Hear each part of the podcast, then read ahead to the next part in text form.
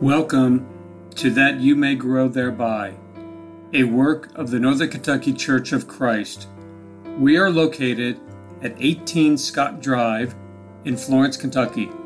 Our phone number is 859 371 2095. You can also visit us at www.nkcofc.com. And now, that you may grow thereby.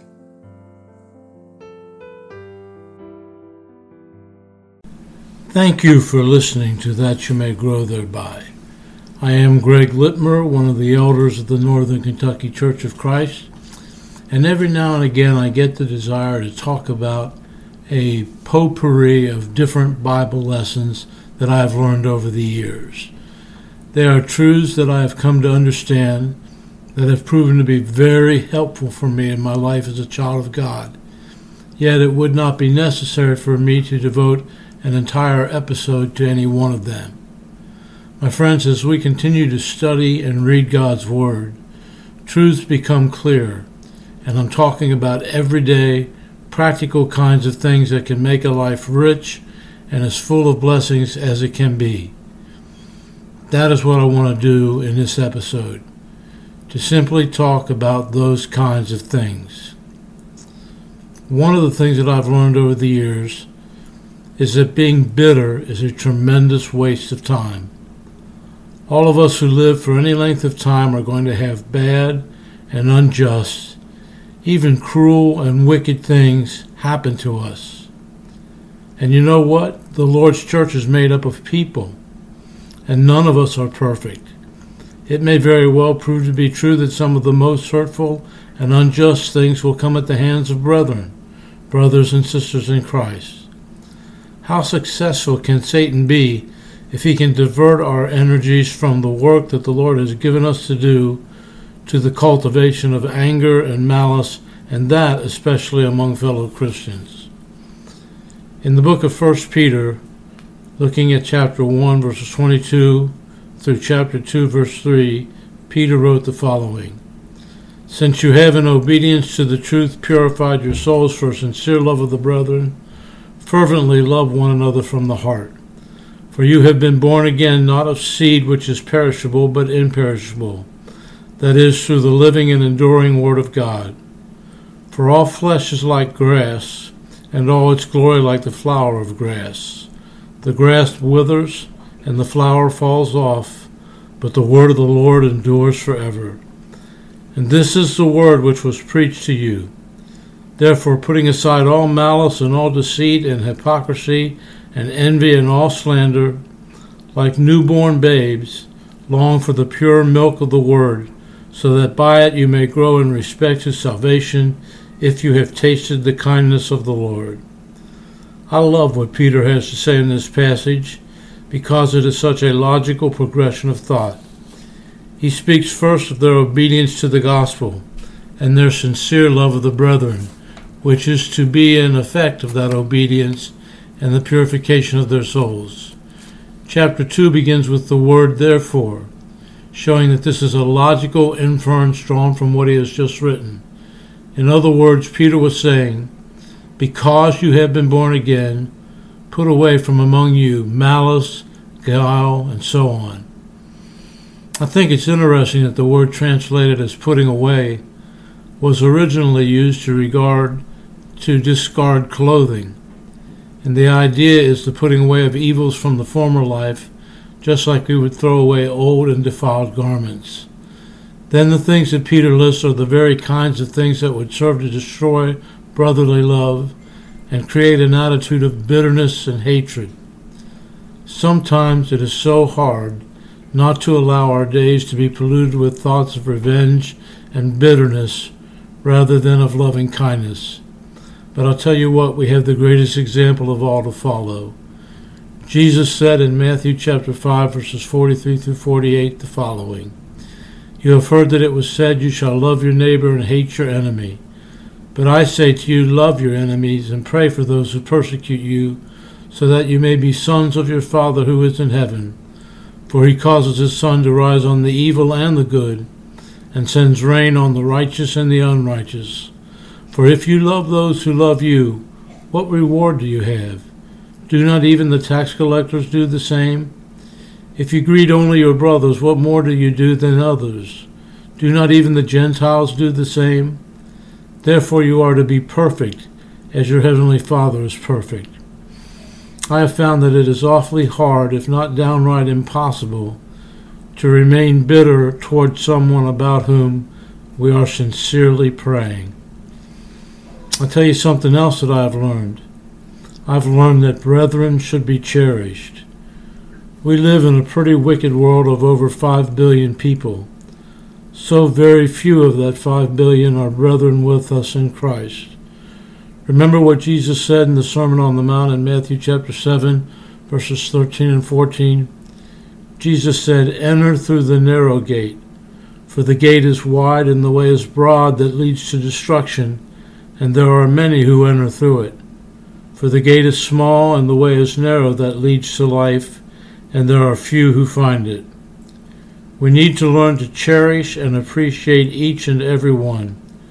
We are bound together by the most precious of all ties, a tie that reaches across all racial, social, educational, and economic barriers. We are bound together by the precious blood of the Lord Jesus Christ. Paul wrote in Ephesians 1, verse 7 In him we have redemption through his blood, the forgiveness of our trespasses, according to the riches of his grace. The first part of verse 8 says, Which he lavished on us. How can any of us be mad at one another, or at least stay mad at one another? In Ephesians 2, Paul wrote about all people, both Jew and Gentile, being able to be reconciled to God in one body by the cross, which is just another way of saying that we all can be in the one body of Christ because of the blood he shed for us. That brother or sister that we may be angry with, Christ died for him or her. We should all learn to esteem that relationship, the fellowship we enjoy as brothers and sisters in Christ the grandest of all relationships. We should do our very best, each and every one of us, to enrich and embellish its value. Anything that we do that mars that glorious relationship is a serious and most regrettable mistake. I've also learned that it is so very important to think before we speak. Indeed, when we consider our relationship with our brothers and sisters in Christ, it is usually a failure to do this that causes the most damage. James puts it so succinctly in James chapter 1 verses 19 through 20. This is a passage that I wish could be put in big bold letters and underlined in every copy of scripture. He wrote, This you know, my beloved brethren, but every one must be quick to hear, slow to speak, and slow to anger for the anger of man does not achieve the righteousness of God. It is interesting to me that Solomon devotes so much attention to this particular thing in the book of Proverbs. Let's take the time to read several verses. In Proverbs 10:19 we find, "When there are many words, transgression is unavoidable, but he who restrains his lips is wise."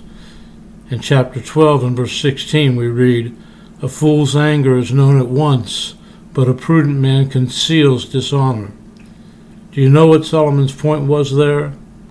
A foolish man, when aroused to anger, does not check or control himself, but is quick to lash out against those who have angered him, and he does so without thinking about the consequences of what he says.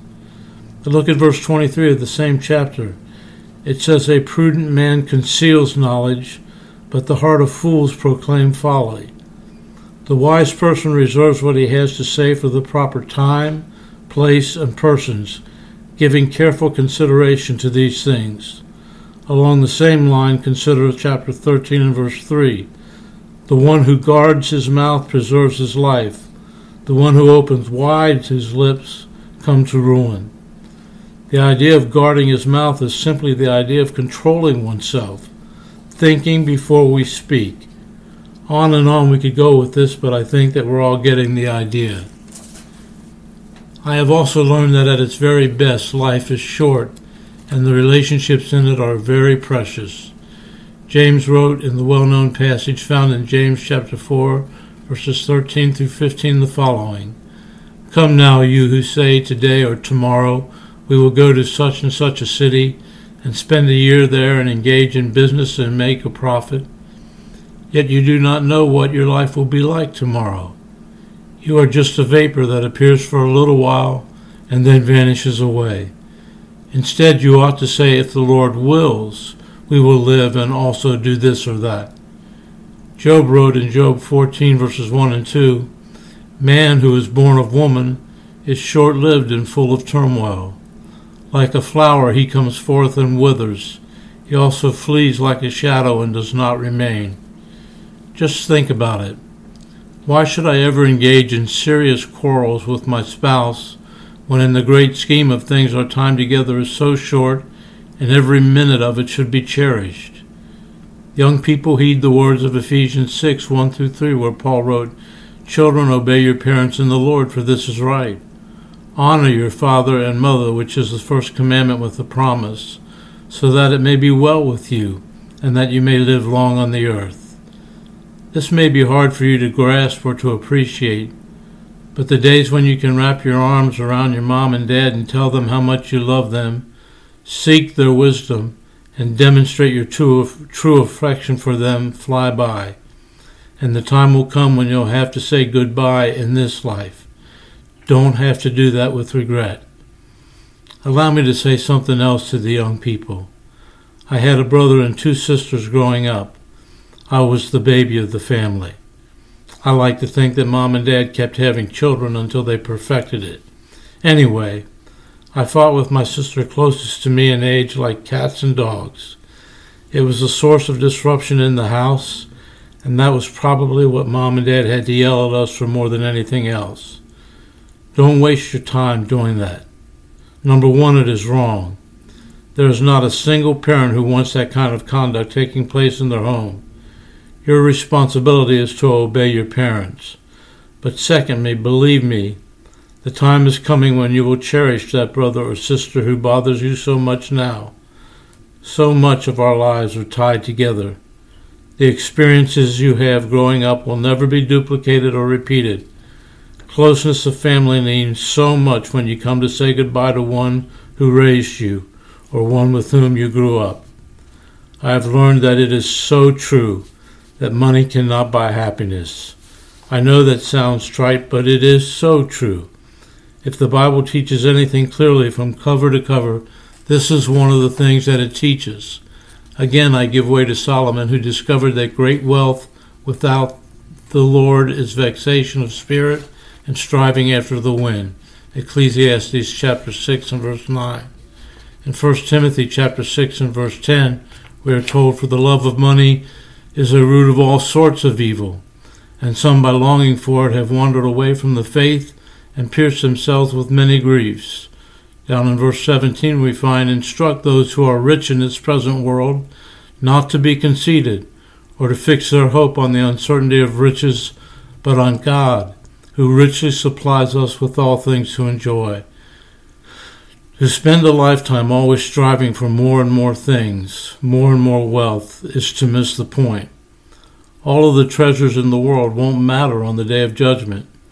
Jesus specifically addressed that point when he said in Matthew chapter 6, verses 19 through 21, Do not store up for yourselves treasures on earth, where moth and rust destroy and where thieves break in and steal, but store up for yourselves treasures in heaven, where neither moth nor rust destroys, and where thieves do not break in or steal, for where your treasure is, there your heart will be also. Please do not misunderstand.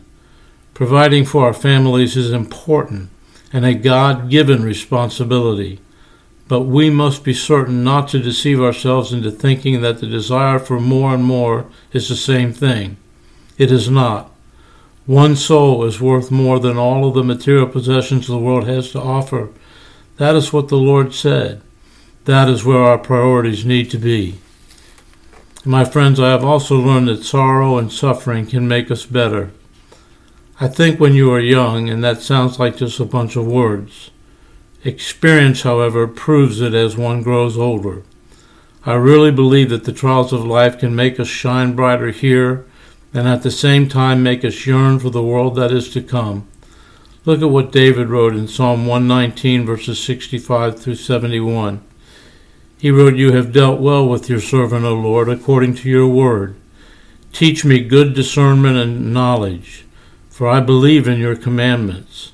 Before I was afflicted, I went astray, but now I keep your word. You are good and do good. Teach me your statutes. The arrogant have forged a lie against me. With all my heart I will observe your precepts. Their heart is covered with fat, but I delight in your law. It is good for me that I was afflicted, that I may learn your statutes.